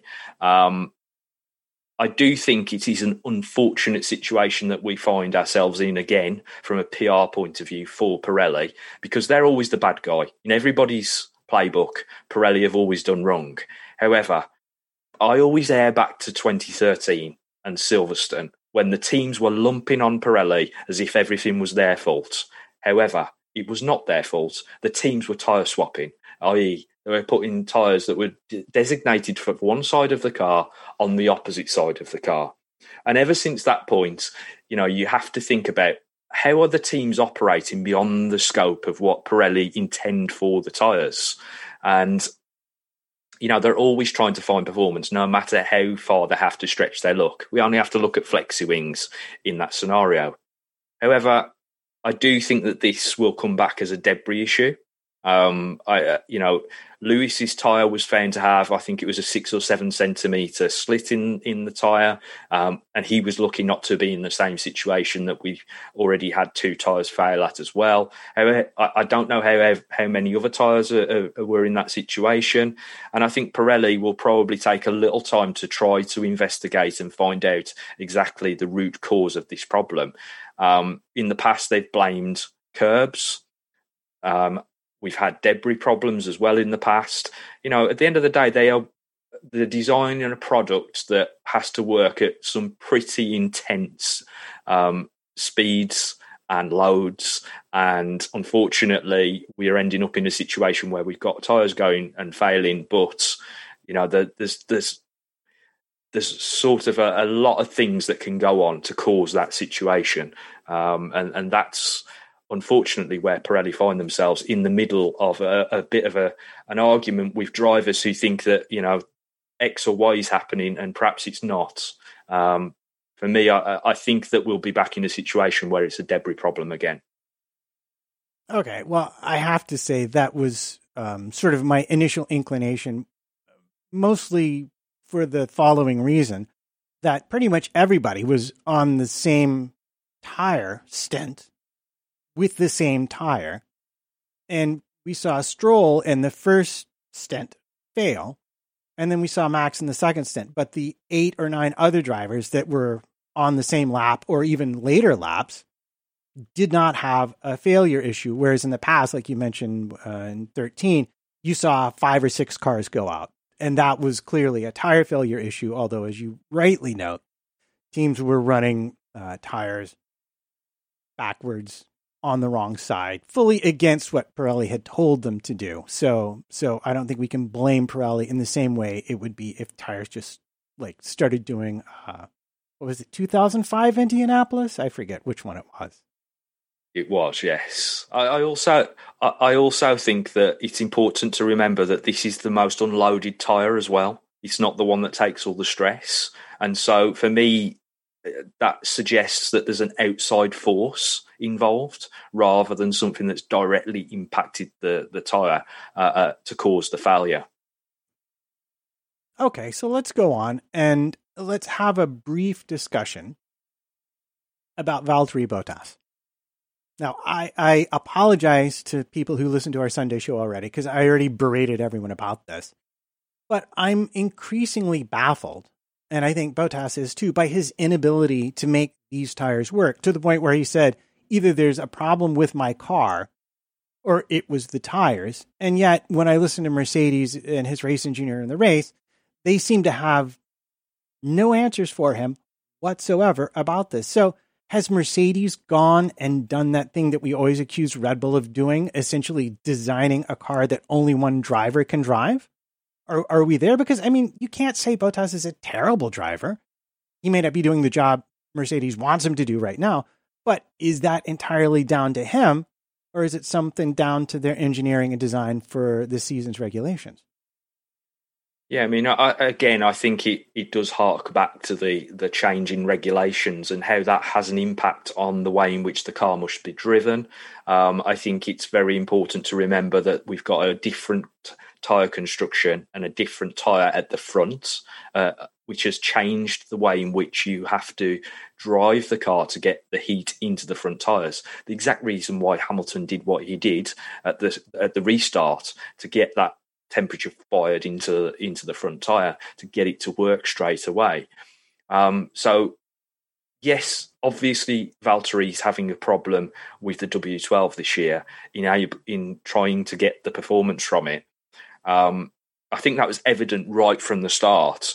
Uh, if you look back in Bahrain when uh, testing when they were having trouble with the car in general, um, I think the car has a very narrow operating window. So every time they go to a circuit, they are struggling to find the sweet spots. You see that throughout free practice because they're trying more and more things every single race weekend to try to unlock that performance. And that is not a trait that we have seen from Mercedes in the past. They've usually arrived, they've found the sweet spot, and then they just crank it on the performance. And they don't seem able to do that this year. They, they're just struggling to get to that very narrow window that the tyre operates within. So much to the point that they split their drivers this weekend. Happened in Portimao, but again this weekend, Valtteri Bottas was on the high downforce rear wing. Lewis Hamilton was on the lower downforce rear wing. And it appears that Hamilton found what he needed to in FP3 to suggest that they were going to get the performance they needed from the lower downforce rear wing. At that point, they're kind of locked in and can't change Bottas, who's decided earlier on that he's sticking with the high downforce rear wing, and he just cannot get the front to rear balance on the tyres. That's the fundamental problem. It's a bit of a vicious circle because you get the temperature in the front tyres, but you lose it from the rear tyres, and so on and so forth. It's what I tend to call a Goldilocks problem. You know, it, it's a bit too hot, it's a bit too cold, but can I really find the the one in the middle? Okay, so having said that, I mean, how much are we blaming Valtteri for this? How much are we blaming Mercedes for this? Uh, uh, just, you know, just ballpark it for me because he's coming under increasing amounts of criticism. And part of me is like, well, entirely justified criticism. Because, like, but on the other hand, I realize that the person he's being compared to is, you know, arguably the best, most complete driver on the grid at this point in time. So that's quite a comparison to be making. Would anybody else in that seat be having the same problems? I guess that's what I'm asking. Yeah, well, we only have to look across the, the grid to Red Bull to find that exact answer. They have searched for this issue for a number of years because they have had a car that is very much in the li- the same line as what we're seeing from the W12 this year in as much as that one driver seems to be able to find that narrow sweet spot where they can get the performance from it. And the other driver just struggles around for most of the weekend and occasionally manages to find the performance they need. Luckily for Valtteri his qualifying pace is always pretty good so he always finds himself in a relatively good position from a qualifying standpoint. If we look at Portimao, for example, he found that sweet spot in qualifying. But the problem was that that sweet spot for qualifying meant that he overdrove the tyres during the race and started to slide back into the clutches of the other two drivers. And so, like I say, I think it is more to do with having a very narrow operating window for this car, which has been driven by the factors of the 2021 regulation changes and also obviously the changes to the tyres. Valtteri isn't a bad driver. There's no two ways about it. You don't win races. You don't put the car on pole for absolutely no reason. He is a top line driver. It's just that he's not perhaps at the absolute level that Lewis Hamilton is. Uh, we have to remember he's a seven time world champion and has straddled many, many regulation changes. Uh, that's the big difference between the quality of a driver of Hamilton, who's done it across de- you know a decade or more, versus a driver that has you know he, he's very good on his day, but hasn't perhaps got the car underneath him for the race day as the, the race day as well. Okay, so um, as we start to run short of minutes, I'm going to segue off of that and say, speaking of drivers like that, it came to my attention that Sebastian Vettel had a pretty good weekend. And he'd had a pretty good weekend at the last race. And all of a sudden, Aston, who who looked like, oh, you know, sort of in that Alpine, sort of second middle of the midfield battle, suddenly they look very, very good. Was it just track specific? This is a particular track that suits them have they figured out how their car works to the point where they can actually set it up for their drivers? Or did they just finally make the parts that work with a concept that they've chosen? And, and so if you have any insight on that, I'd be very curious to hear your thoughts. So again, I think it's a bit of all of those those bits and pieces put together. Uh, very much that obviously all of the Mercedes and Ferrari powered teams took new power units for Baku, which means that they obviously have more tools at their disposal in terms of straight line speed, uh, just general performance around the lap, because the parts aren't aging out. So obviously, you know, it's the same as anything, isn't it? When you get something brand new, it always feels that much better once it's first fitted to the to the car or, or whatever discipline you're you're currently in. Um, on top of that, I think that Aston Martin have kind of settled down into a pattern. They started the season a little bit erratic in terms of bringing parts to the car and trying to close that deficit on the changes for 2021. They've ploughed a huge amount of resource into the car in the opening phase of the season to try to close that gap. And I think that was always their intention. Um, but it does lead to distraction because you have so much to understand to unlock that performance. And if something doesn't quite work and you don't understand why it works, then you're kind of backpedaling to try to find out why and what can you do to resolve that problem. So to me, they seem to have found a, a more of a sweet spot in terms of the performance of the aerodynamic map and also obviously the way in which that, that works with the car in general. On top of that, you have to remember that Sebastian Vettel moved from a Ferrari powered car to a Mercedes powered car. And there's a lot of different nuance between the way in which that those power units operate. And so that means that obviously he had a lot to learn when he moved into the Aston Martin seat as well.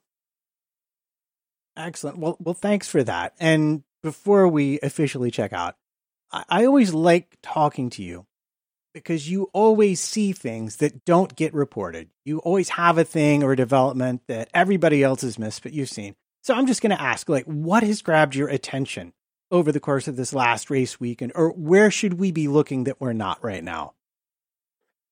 Oh, well, it's a lot of small things, isn't it? Uh, essentially, I think the, the, the interesting things, obviously, that you saw in Baku were the wing levels, uh, the differences between high and low downforce setups. Um, there was an tiny, tiny difference between Perez and Verstappen's rear wing um, that we that we noticed, um, which basically is a, a, small few millimeters trimmed off the the top flap just to take away a little downforce and a little more drag. Obviously, Max a little bit more comfortable with a, a slightly looser rear end in the uh, slower sections of the track, but that enabled him to obviously try and push on down the straights. Uh, and then Aston Martin again, we just discussed obviously them bringing updates in the past, but they did have a small update for uh, Baku, which was only on Stroll's car. Uh, unfortunately, he was the one that didn't get the result, but he had the updates and he had a new fairing on the Halo. Um, they've taken away the boomerang winglet and replaced it with a couple of uh, upstand fins, and also they've changed the uh, the, wirra, the wing mirror mountings um, which have now the serrated edge, a bit like Mercedes, um, which you would expect given obviously the way in which that those two cars uh, follow each other in terms of development. But there's always lots and lots of tiny details to to pay attention to. And as you know, I try to put that out there as, as much as I can uh, through social media and obviously uh, on on my uh, articles with Motorsport. Well, you you are jumping the gun here because I was just about to ask where can all of our listeners find you? Well, as usual, as I just mentioned, the best place to find me is on Twitter, uh, Somers F1, um, or obviously my work over on motorsport.com as well. And don't forget uh, somersf1.co.uk, which I can almost barely remember at my advanced age. Yes, unfortunately, I haven't really updated the, the blog of late because I've got so much other work going on. But uh, it is something that I'm trying to think about uh, for the end of the season with perhaps a, a, big review of all of the updates that we've seen throughout the season. Well, I can't wait to see that. Um, and in the meantime, thanks for stopping by. And I hope you'll come back soon. Of course I will. And thanks for having me. As always, we'll talk soon.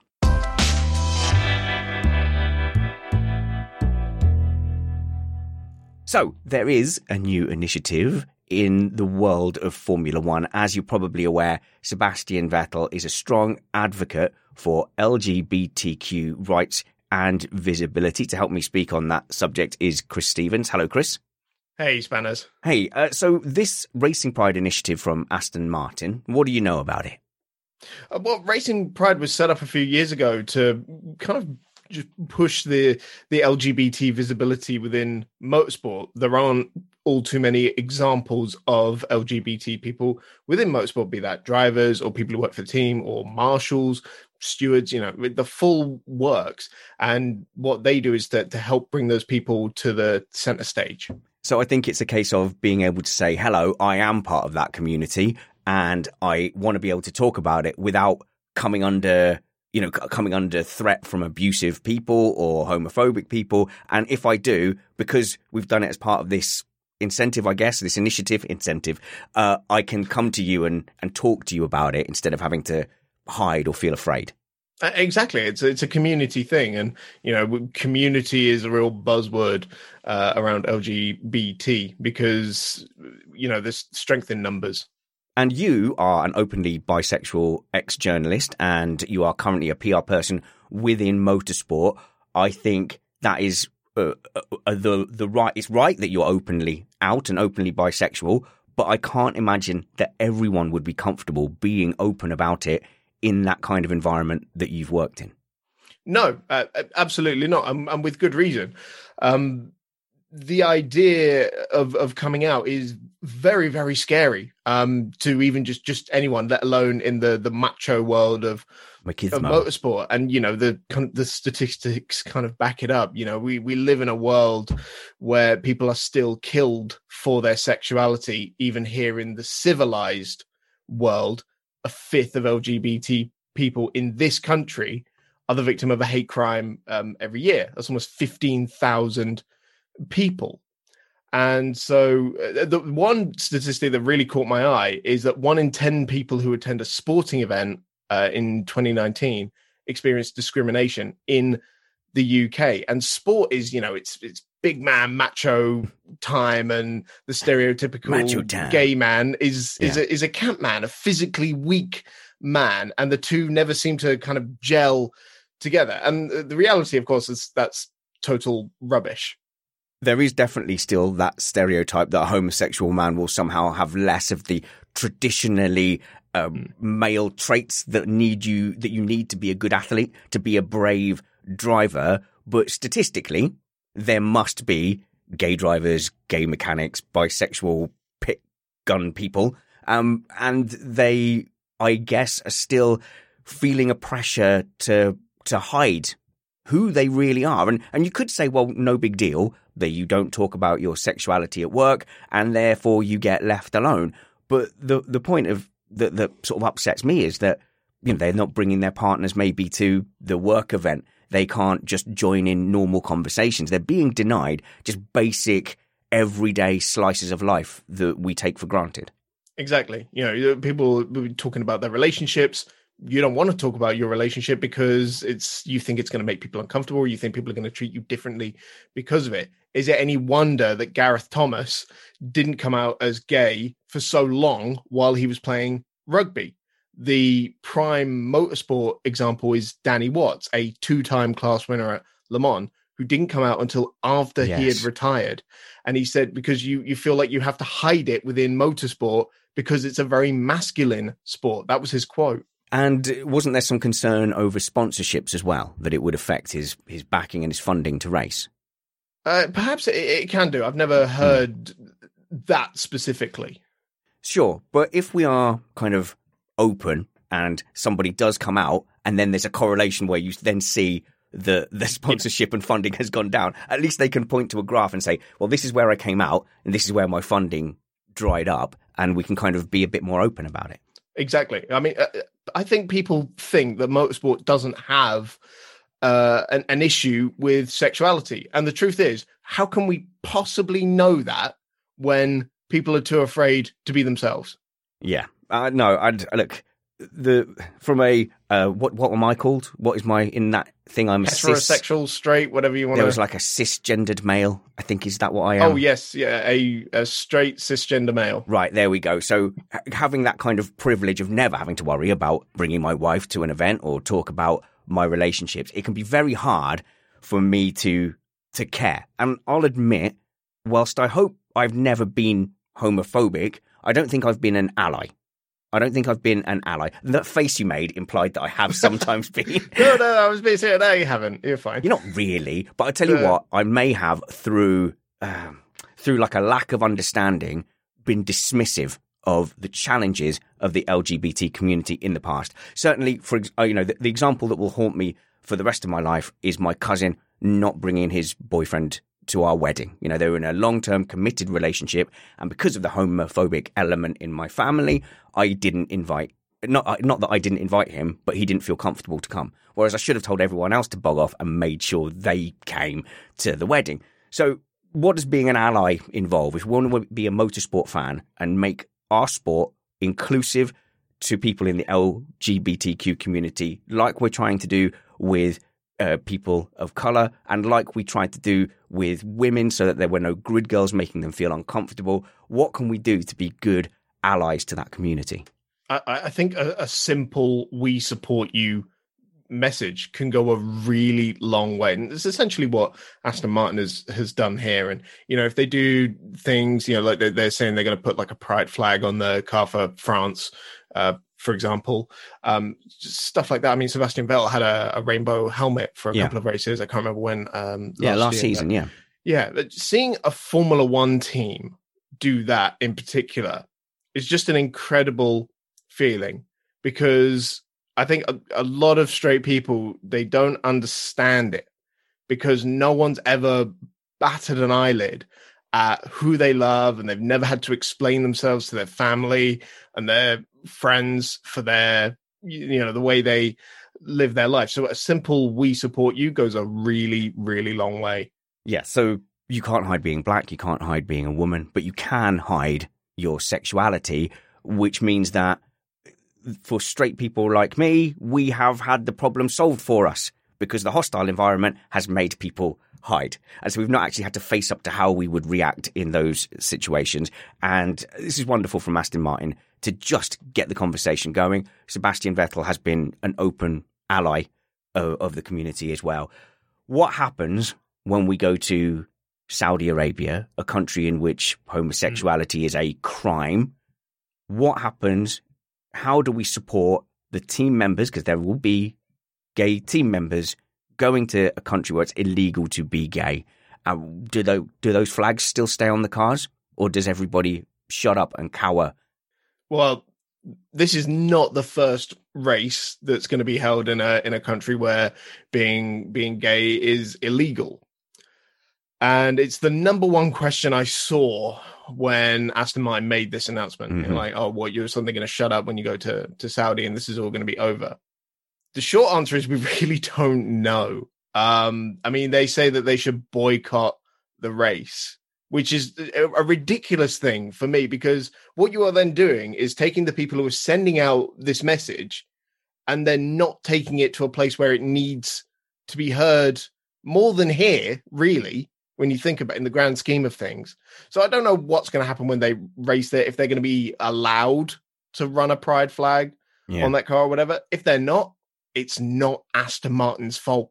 So I'm slightly, I think I'm slightly misaligned to you. Here, here would be my thinking. Not that I have any power or say. I think you're right. If we can go there and race and show those pride flags, not just to make a point, but do the normal things that they would want to do. Sebastian Vettel is free to wear his pride flag. Then, then you can go and race. You, you can make that message.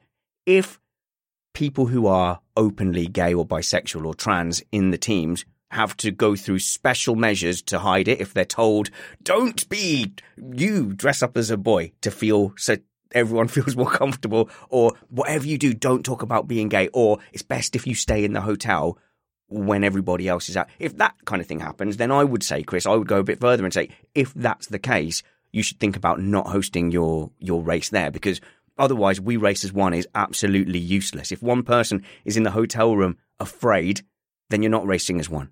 Yeah, absolutely. I, I would love to hear some examples of uh, you know places, uh, other countries mm. where they've had similar issues and and what measures they've had to go for. It could be that no one's bat an eyelid um, at it because I think when you're at a racetrack, it's very you know enclosed and it's very isolated from the rest of um, the actual country, and they you know they certain rules apply at the racetrack that don't apply to the rest of the country um, a lot of the time, not just in Formula One, and a lot of other like global championships and sporting events as well.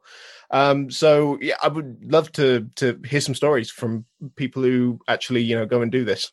I, w- I would be really interested on people's take on the conversation we've had. Obviously, Chris is much more informed about the topic, and you can see like the discomfort on my face because I'm trying to make sure I say the right phrases and be as uh, inclusive and PC as possible because I just don't have that kind of wealth of experience and background in making sure I say the right thing. So if, if you think I've said anything wrong, I'm happy to listen to it. Spanners at missedapex.net.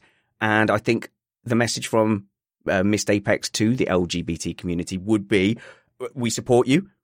We don't necessarily know how. You can tell us how, and uh, we'll do whatever we, we can. Um, but it hurts me that there are members of our racing community that don't get to enjoy the same freedoms that, that we do.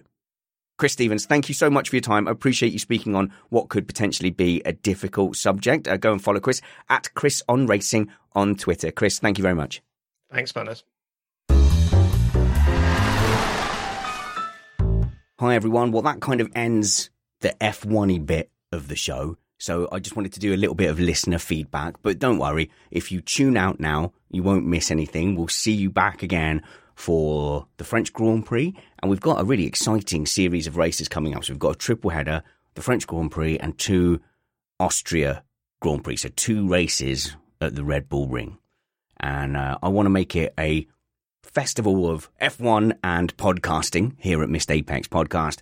So I'm hoping that every single member of the Missed Apex crew will get involved and be on one of the shows over that triple header. And I'm planning to do a little shorter Tuesday stream as well, uh, where we catch up on the news. Because sometimes when we do the race review on a Sunday, we don't pick everything up and we get frustrated on the Monday. We go, oh, if only, if only that bit of information had come out you know, before Monday morning. So that's what we'll do. We'll do the race reviews, catch up sometime midweek. I think Tuesdays at the moment, and uh, and hopefully get all of your Missed Apex friends involved. I hope you've not minded this kind of pre-record um, since Missed Apex has become a very steady part of my life. Um, and the weekends get very busy for me. It is nice to be able to do some pre-records so that I can, as I hopefully am right now, this second as you're watching this, on a beach somewhere in Essex so we'll we'll learn our lessons, we'll improve. We'd love your feedback on whether these pre-recorded segments, bringing a bunch of different people in and doing a bunch of different segments, works for you. Uh, feedback at missedapex.net, and then me and Matt are spanners or Matt at missedapex.net as well. So just a bit of feedback then. Uh, thank you so much for your emails. I have a confession to make. I don't read or write so good, and my IT skills are very, very poor. So when I get a bunch of emails or a long email, I do get like a wave of like, oh my God, it's a wall of text. And I've got to respond in kind by replying with equal grace. These wonderfully written emails. So sometimes I will put them off, but I do, I do read it it's just that sometimes I get a bit like, ah, how do I reply? And if I reply back, thanks for the email, that is code for me saying I have read it, I have absorbed it, I understand it, and I appreciate it because your emails really do keep us going. Your emails, DMs, kind tweets, sharing the podcast. I'll share a little bit more about that in a second, but I will say thanks. Thank you to uh, Ron Spars, who says, uh, Dear Mr. Spanners, no need to be so formal. Uh, it, I'm a long time fan of your podcast ever since you invited Uncle Joe. And finally, I found out I had mispronounced pronounced his name for a decade, Joe Saywood. So he says Saywood, S A Y W O O D. He's wrong. It's uh, it's Saywood, but you know he can say his name wrong if he wants to.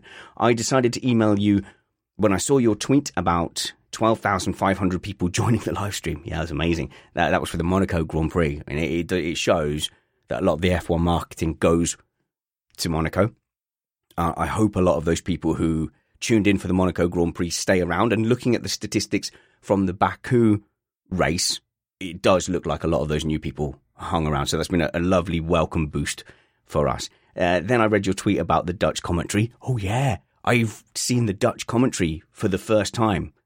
I'm going to say the name wrong, so I won't try and guess. But there's the guy who's been the the main Dutch commentator for ages, Mol something Olaf Mol, and he's like he's like I mean he's a personality, but when uh, when Verstappen crashed out, he didn't hide. He's like nay, nay, nay. He was really really emotional about it.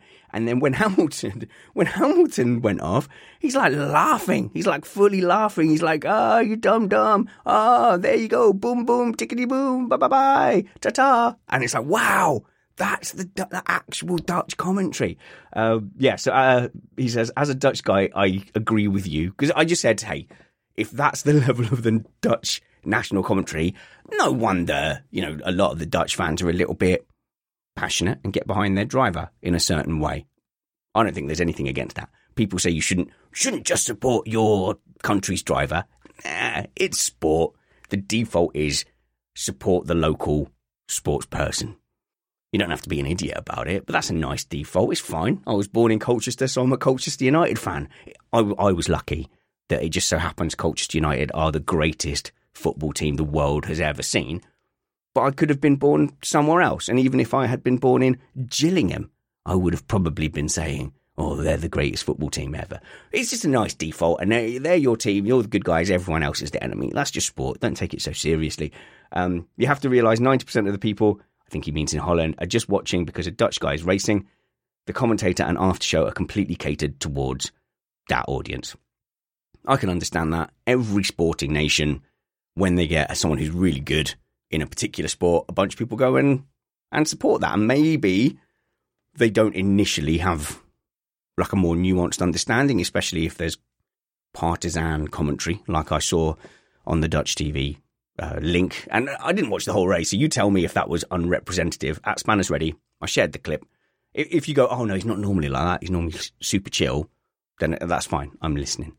Um, but yeah, you know, people wade into it, and it takes time, maybe for those fans who find it brand new to, I don't know, develop a nuance or find other people in the sport that they like.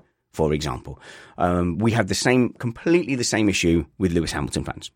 So I'm not, this is not like an anti Dutch thing. Exactly the same thing with just rabid Lewis Hamilton fans where everybody else is the enemy and only Lewis Hamilton is, is a viable candidate for deity status in F1. And as much as we get criticised for being Hamilton fans, we have criticised Hamilton for every mistake. We expect more from Hamilton.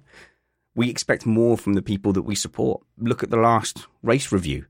Perez picked up his first win for Red Bull, and I'm sitting there lingering on poor grid start, you know, uh, bad Saturday because I want more. That's that's sporting fandom for you. Casper also writes in, "Hey Spanners and team, normally I never provide any feedback to any of the podcasts, but I just want to say I enjoy the shows. But for a while, I feel the need to share my view on some of the discussions as I'm enjoying the show a lot. On the Hamilton Perez bias, oh, I didn't plan that, but it's talking about what we're talking about. It's not a bad thing. You can be passionate about it, and often it's meant as a joke, but by apologizing for it, you actually put more emphasis on it, allowing people to notice.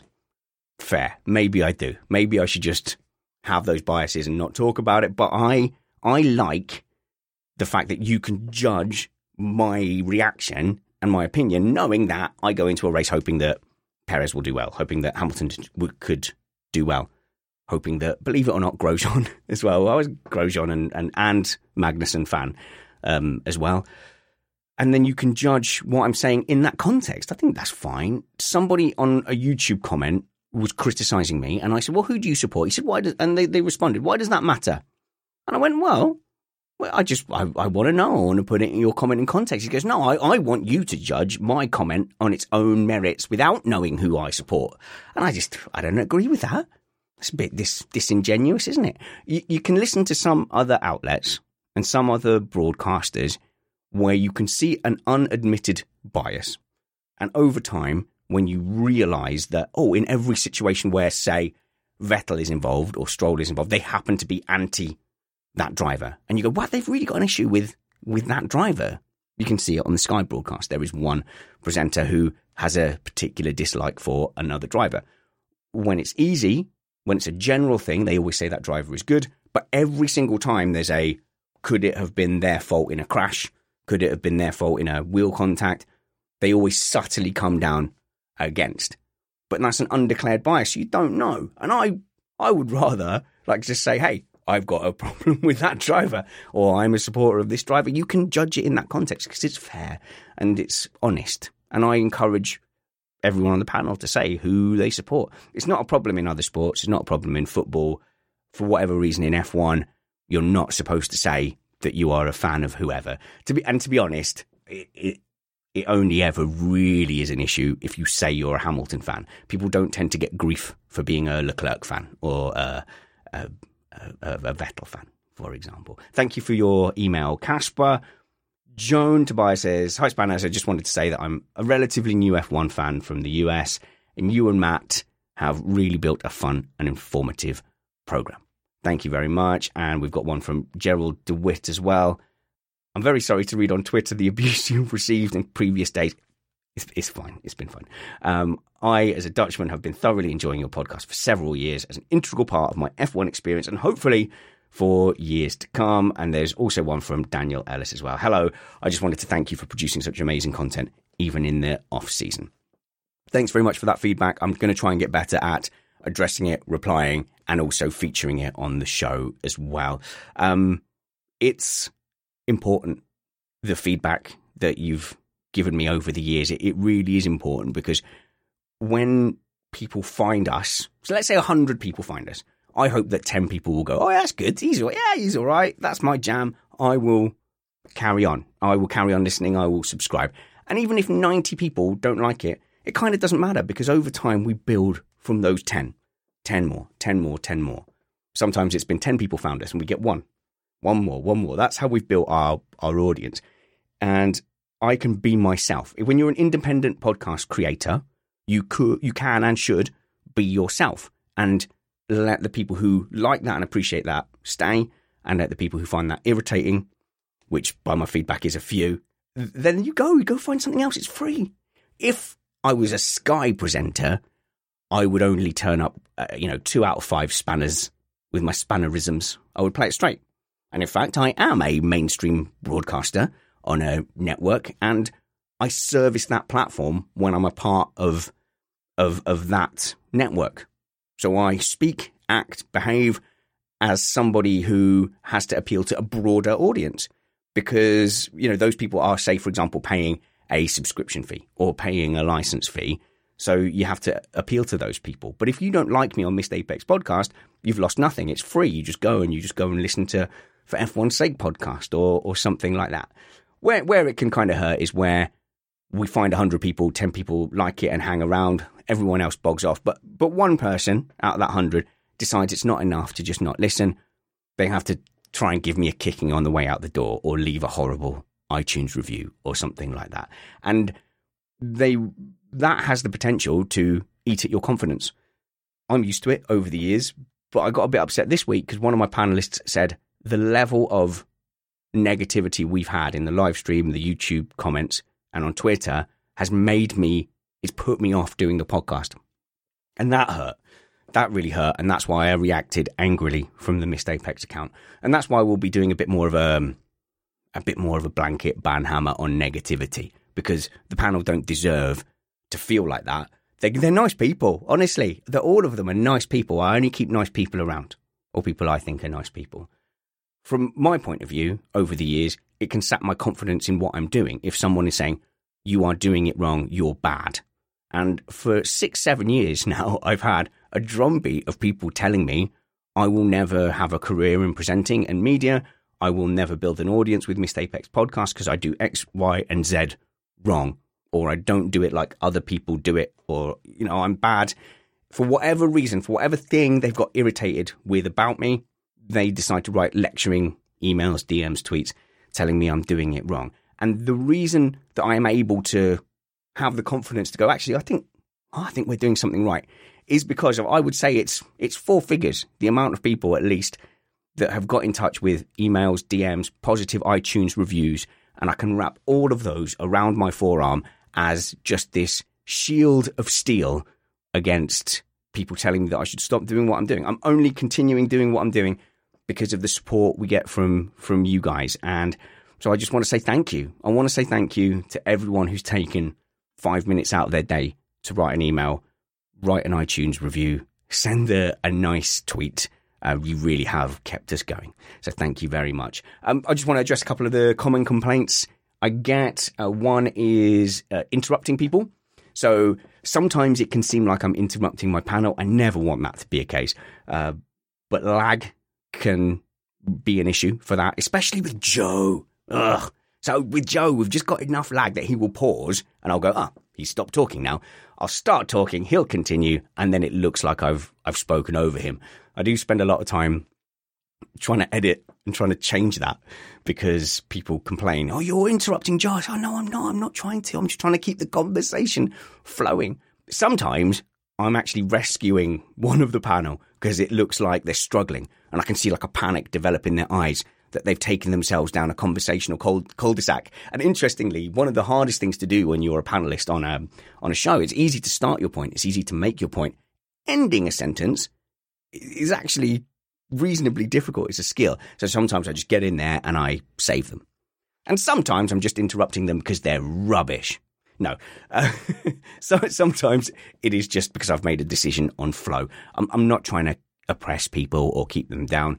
I don't think there's any of my panel that believe that they don't get to say what they want to say. In fact, we spend a lot of time talking about the tone and the pacing and the back and forth. And hey, it's okay to give up the talking stick because trust that it will come back around to you. And we have a pretty good system of, of doing that. All right, then. So, thank you very much for listening to Missed Apex podcast. I'm leaving the shed now and donning my shorts, my little triangle handkerchief hat, some flip flops, and in fact, I will tell you that we are not traveling light. We are taking, taking a beach trolley with a hammock, with mats, uh, a picnic table. No, not picnic table, but we are we are not traveling light. We're going to have a uh, a very uh, as luxurious as we can trip to the beach, and it's my first weekend off. Believe it or not, it's my first weekend off since July 2020. It's been a it's been a hell of a year. So looking forward to that break, and I'm looking forward to seeing you for the French Grand Prix. We're going to check out six podcasts in six weeks, a carnival of podcasting. Until then, guys, I would say to you, work hard, be kind, and have fun. This was Missed Apex Podcast.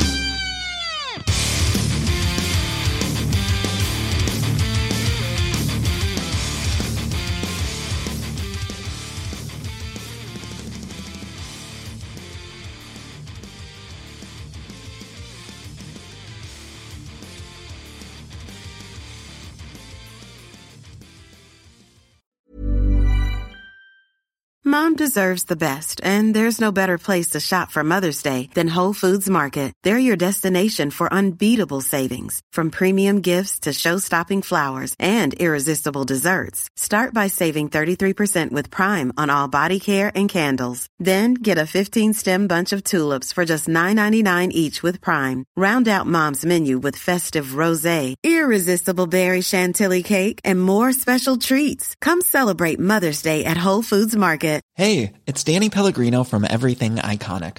Ready to upgrade your style game without blowing your budget? Check out Quince. They've got all the good stuff shirts and polos, activewear, and fine leather goods, all at 50 to 80% less than other high end brands. And the best part?